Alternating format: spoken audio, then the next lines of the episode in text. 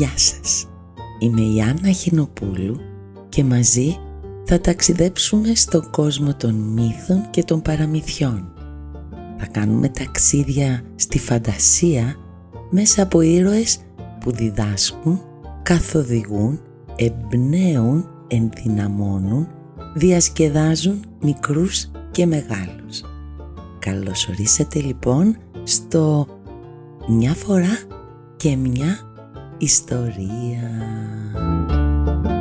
Το μαγικό πινέλο Παιδιά μου, θα σας πω σήμερα ένα παραδοσιακό κινέζικο παραμύθι για ένα πινέλο. Είστε έτοιμοι να το ακούσετε; Καθόμαστε λοιπόν αναπαυτικά και το παραμύθι μας ξεκινάει. Μια φορά και έναν καιρό, στη μακρινή Κίνα, ήταν ένα αγόρι που το έλεγαν Μα Ήταν πολύ φτωχό, αλλά ήταν και πολύ ευγενικό και του άρεσε τόσο να ζωγραφίζει που ζωγράφιζε όπου έβρισκε. Παιδιά, παιδιά μου δεν είχε όμως χρήματα για να αγοράσει ένα πινέλο να ζωγραφίζει και έτσι, και έτσι ζωγράφιζε με ό,τι μπορούσε να βρει στη φύση. Μια νύχτα εμφανίστηκε στο όνειρό του ένας γέρος με μακριά γενιάδα και του χάρισε ένα μαγικό πινέλο το οποίο είχε τη δύναμη να ζωντανεύει κάθε ζωγραφιά. Του ζήτησε παιδιά όμως να το χρησιμοποιεί μόνο για να βοηθάει τους φτωχούς. Όταν ξύπνησε βρήκε το μαγικό πινέλο επάνω στο τραπέζι. Ο Μαλιάνγκ άρχισε να ζωγραφίζει και να χρησιμοποιεί το πινέλο του παιδιά για να βοηθάει όσους είχαν ανάγκη.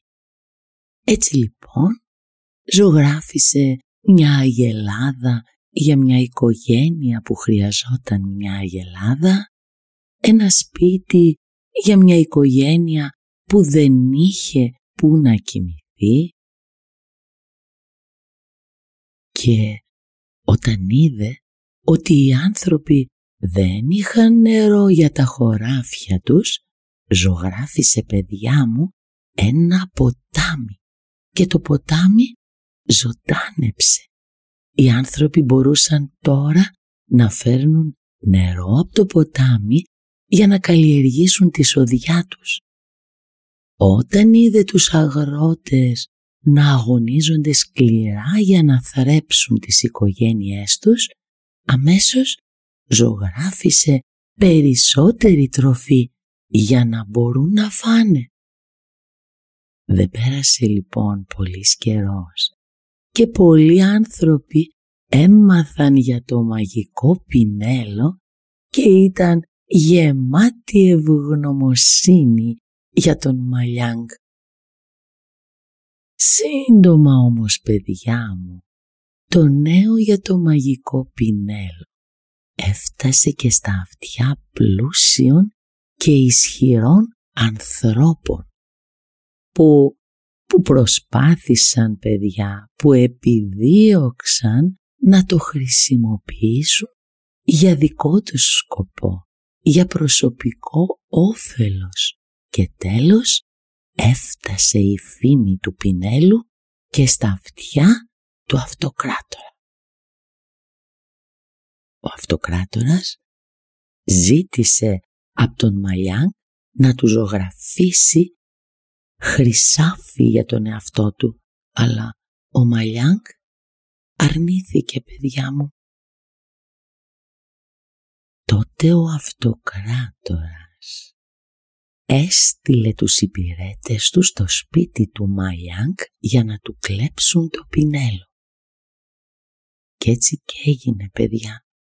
Μόλις όμως πήρε το πινέλο, πολύ ευτυχισμένος όπως ήταν, έκανε πολλές ζωγραφιές.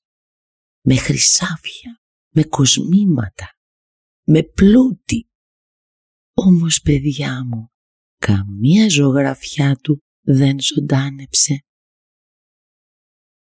Ήταν τότε πολύ θυμωμένος, μα πάρα πολύ θυμωμένος που το πινέλο δεν δούλεψε στον ίδιο και έτσι έστειλε και φώναξαν τον Μαλιάνγκ.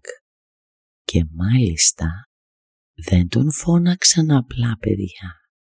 Κατάφερε να τον φυλακίσει και μέσα από τη φυλακή του ζήτησε να ζωγραφίσει ένα δωμάτιο γεμάτο από χρυσάφι.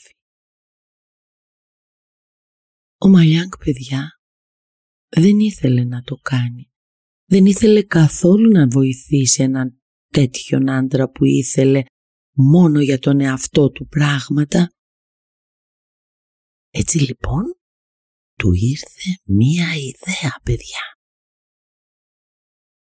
Πρότεινε ο Μαλιάνγκ στον αυτοκράτορα αντί για το δωμάτιο από χρυσό να του ζωγραφίσει ένα χρυσό δέντρο που δεν θα σταματούσε ποτέ να μεγαλώνει και θα έβγαζε πάντα χρυσάφι. Ο αυτοκράτορας ενθουσιάστηκε με την ιδέα και είπε στον Μαλιάνγκ να ζωγραφίσει το δέντρο πάνω σε ένα νησί που θα μπορούσε να πάει μόνον αυτός ο ίδιος εκεί. Ο Μαλιάνγκ παιδιά μου ζωγράφισε το δέντρο από χρυσό πάνω σε ένα νησί και ζωγράφισε παιδιά και ένα καράβι που θα πήγαινε εκεί τον αυτοκράτορα. Ο αυτοκράτορας τότε πριν τελειώσει τη ζωγραφιά του ο Μαλιάνγκ του ζήτησε να ζωγραφίσει και έναν άνεμο δυνατό για να φυσήξουν τα πανιά. Ένα άνεμο παιδιά που θα άρμοζε σε έναν αυτοκράτορα. Και ο Μαλιάνγκ παιδιά αυτό και έκανε. Ο άνεμος φυσούσε τόσο δυνατά που το καράβι τσακίστηκε πάνω στο νησί με το δέντρο από χρυσάφι. Απελπισμένος ο αυτοκράτορας ζήτησε από τον Μαλιάνγκ να τον γυρίσει πίσω.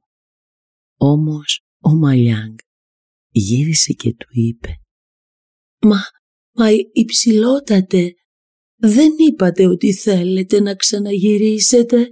Εσείς είπατε μόνο ότι θέλετε να πάτε». Ο αυτοκράτορας συνέχισε να παρακαλάει αλλά ο Μαλιάνγκ παιδιά δεν το έκανε ζωγραφιά για να τον φέρει πίσω. Τον άφησε στο νησί να ζει με το χρυσό του δέντρο μέσα στην απληστία του. Και ο Μαλιάνγκ μετά από όλα αυτά έζησε παιδιά μου ευτυχισμένος με την οικογένειά του και χρησιμοποιούσε το μαγικό πινέλο μόνο για να βοηθάει τους φτωχούς όπως του είχε πει ο γέροντας. Κι έτσι το μαγικό πινέλο έγινε γνωστό και αγαπητό σε όλη την Κίνα.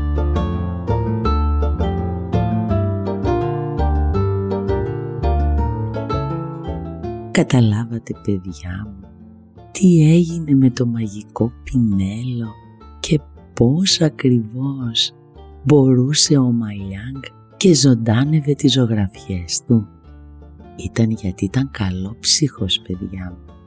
Ότι δεν πρόδιδε ποτέ τις αξίες του ακόμη και όταν φυλακίστηκε δεν έχανε το χατήρι στον αυτοκράτορα για χρυσάφια δικά του συνέχισε παιδιά να ζωγραφίζει πάντα μέσα από την καρδιά του. Γιατί, γιατί παιδιά μου, οι αυτοκράτορες και και όλοι όσοι μας κυβερνούν θα πρέπει να ασχολούνται και να ενδιαφέρονται για το καλό του κόσμου και του λαού και όχι να είναι άπλιστοι και να τα θέλουν όλα μόνο για τον εαυτό τους. One day